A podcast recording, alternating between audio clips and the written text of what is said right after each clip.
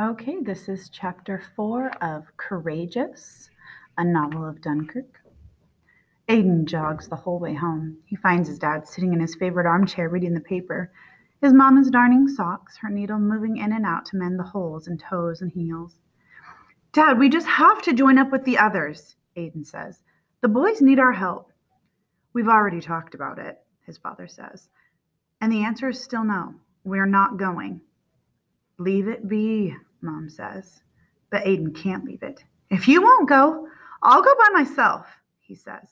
He's bluffing, though. Aidan doesn't really want to go by himself. In fact, the mere thought is terrifying, especially after getting the news about Trevor. He's been out on his father's boat scores of times, but he's always stayed close to home and in waters that are familiar. Crossing the channel by himself in that little boat would be another thing entirely. He'd be mad to even attempt it. Dad turns on the radio. Music, not news. And when Mom finishes the sock she's working on, she steps next door to visit Mrs. visit with Mrs. Pringle. Aiden feels restless.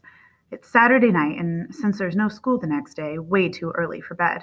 He doesn't want to listen to the radio with his dad, and he certainly doesn't want to join Mom visiting Mrs. Pringle, who is a nice enough lady, but who does who does go on endlessly about her stomach ailments and her arthritis.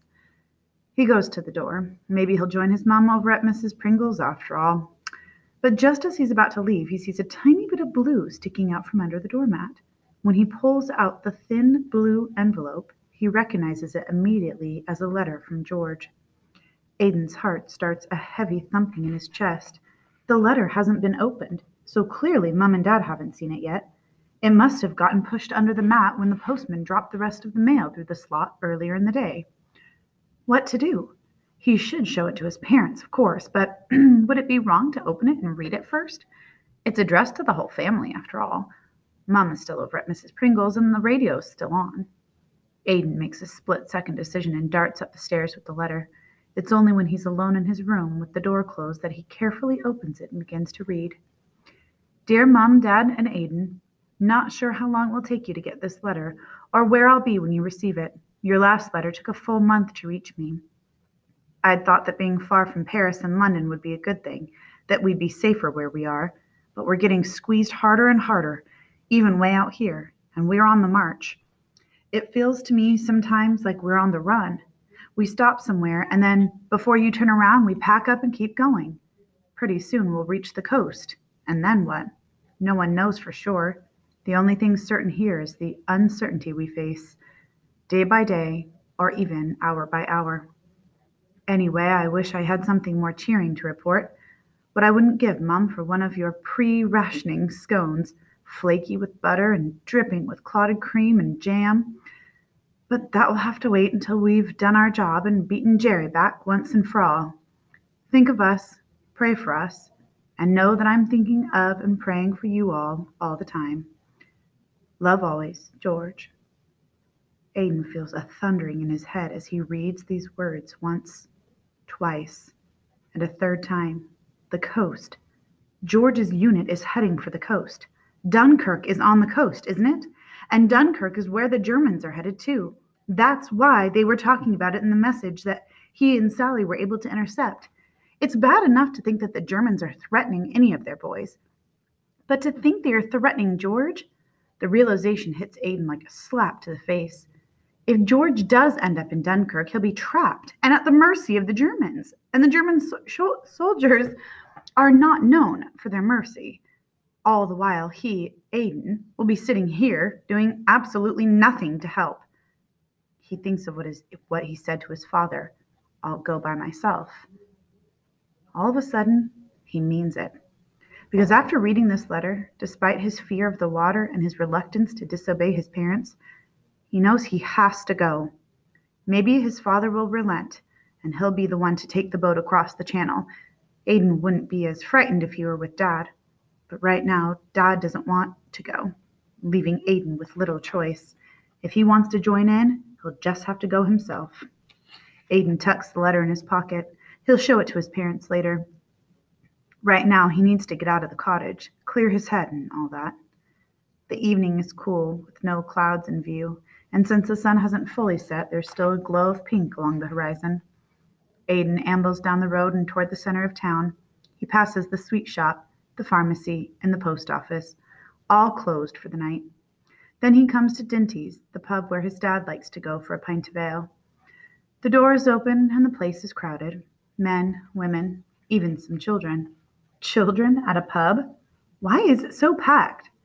Aidan moves closer until he can hear the voices coming from inside. And that's why I think we shouldn't be forced to go, someone is saying. Aidan peeps into the open doorway and sees Mr. McAllister, who owns and runs the general store. We've lost too much already, much too much. Mr. McAllister's twin boys, Barney and Peter, were both killed a few months ago. But if we don't go, the Germans will slaughter more of our boys. We need to rescue them. That's the voice of Mr. Carr, the pharmacist in the village. It's too much to ask, Mr. McAllister says. The risk is too great. That's what my dad says, Aidan thinks. But he doesn't speak up. Instead, he slips inside and finds a place on a bench. Clearly, he stumbled on a town meeting. Everyone here is wrestling with the same sort of questions that his dad and mom are wrestling with now. He wants to hear what they have to say. May I have the floor? says Mrs. McAllister. She's a pale, soft spoken woman, yet she possesses a quiet dignity and composure that make everyone quiet down. They all lean forward to listen to her. Ever since we lost Peter and Barney, I felt like my heart's been cut out of me. I cry every morning and every night too. But I also know I'm not alone in my grief. So many of you here have felt it too, haven't you? A murmur goes around the room, and Aidan sees several people nodding and one or two wiping their eyes. Well, we can't let this go on and on now, can we? Painful as it is, we have to be brave and do our best to rescue the rest of the boys. My own heart may be broken, but it will do me some good to think I can save another mother from the same fate. Churchill's asked for our help, and we can't say no to him, can we? Some of the boats are on their way right now, and I'm going to be on our boat, the Moonlight Sonata, first thing tomorrow morning. I hope all of you will be there to join me. There's a silence, and then a few people begin to clap until the whole pub is clapping thunderously and many people rise to their feet. Mr. McAllister is weeping openly. As he embraces his wife, he raises his hand for silence. She's the most courageous of all, my Tess, he says. She's even changed my mind. I can be a stubborn old goat, but I can also admit when I've made a mistake. I'm going to be with her tomorrow. Please join us. Amen, calls out someone behind Aidan, and someone lifts a glass in a toast. To the little ships and to England. Long may she wave. Aidan gets up and heads out of the pub. He takes his time walking home because he needs to think. George's letter is burning a hole in his pocket, and his head is abuzz with everything he's seen and heard. Entering the front room, Aidan finds the radio's been switched off. Dad settled in his armchair with one of those murder mysteries he favors. Mom's across from him in her rocker, working on the word jumble in the paper. Where have you been? asked Dad. Down at Dinty's, Aidan says truthfully. Dinty's? The pub's hardly a place for a lad of your age. Mum's pencil is suspended midair and she's frowning at him. There was something special going on, Aidan says. A town meeting. A town meeting? I didn't hear anything about it, Dad says. Mrs. McAllister spoke. She's very brave. That poor woman, says Mum. Not one boy gone, but two. That's exactly why we're not going, says Dad. Enough's enough. Aidan decides it's time. A letter came, he says. It's from George. From George? says Mom. Let me have it. As soon as Aiden hands it to her, she begins to read. So they're heading for the coast. Mom looks up from the letter. They could end up stranded there, Aiden points out. And if we go to meet him, there's a chance we could bring him back. That's what they're talking about, isn't it? Rescuing the boys and bringing them all back home? Not that, his father says. Not again. But, Mom, Dad, don't you see? We have to go. What if George does end up at Dunkirk and we miss the chance to help him because we're not there? We're not going. Dad's gotten all red in the face and his voice is very loud. Do you hear me? Not going. It's a suicide mission and we're not going to be on it. Yes, we are, says Aiden. He turns to his father. You always taught me to stand up for myself and do what I think is right. Well, that's what I'm going to do. George is out there, Dad. We have to help him. I've already lost one boy to this terrible war, his father thunders. How much can a man be expected to sacrifice? Aiden is shocked. He's never heard his dad lose control like this. Never. The naked emotion on his face causes Aiden to look away. But when his gaze turns to his mom, it's even worse. Her face is buried in her hands and she's sobbing. Mom, Aiden walks over and touches her shoulder gently. She raises her face to look at him. Not another word about this, she says in a fierce and terrible voice. Not one more word. But I thought, go to your room, young man, she says, at once. Aiden doesn't move. You heard your mother, says his dad. Upstairs. Now. Aiden trudges upstairs, goes into his room, and flops down on his bed. Frustration, anger, confusion are swirling around inside him. A terrible storm of emotions. He's furious that his parents are being so stubborn, but he also feels ravaged by the naked exposure of their grief. Then he hears a light tapping. It sounds like someone is throwing pebbles against the window, and he walks over to investigate. Sally is outside waving her arms. Aiden opens the window wide. What are you doing here? He calls softly, hoping his parents won't hear.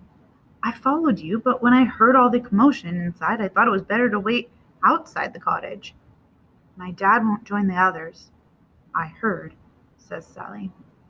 What are you going to do? I don't know. He looks at Sally. Stay there, he says. It'll be easier to talk if I come down and. He stops, alerted by an unfamiliar click. Has someone locked him in his room? What in the world is going on here? Dad? He calls, rattling the knob. Mom? Are you out there? Aiden, I'm very sorry to have to do this, but Mom and I feel it's the only way. Only way for what? Aiden is confused. What are you talking about? We have to keep you safe, his mom says. We've already lost one son to this war, and who knows what could happen to George. You're all we have left, and we just can't let you go. Aiden tries the door again. No luck.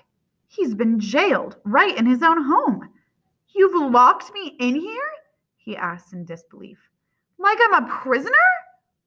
Not like a prisoner, says Dad. We're doing it for your own good. Dad! Mom! Aiden pounds on the door with his fists. We'll see you tomorrow, says his mom. Tomorrow? By then, most of the boats will have already left for Dunkirk to start the hard work of bringing the boys back.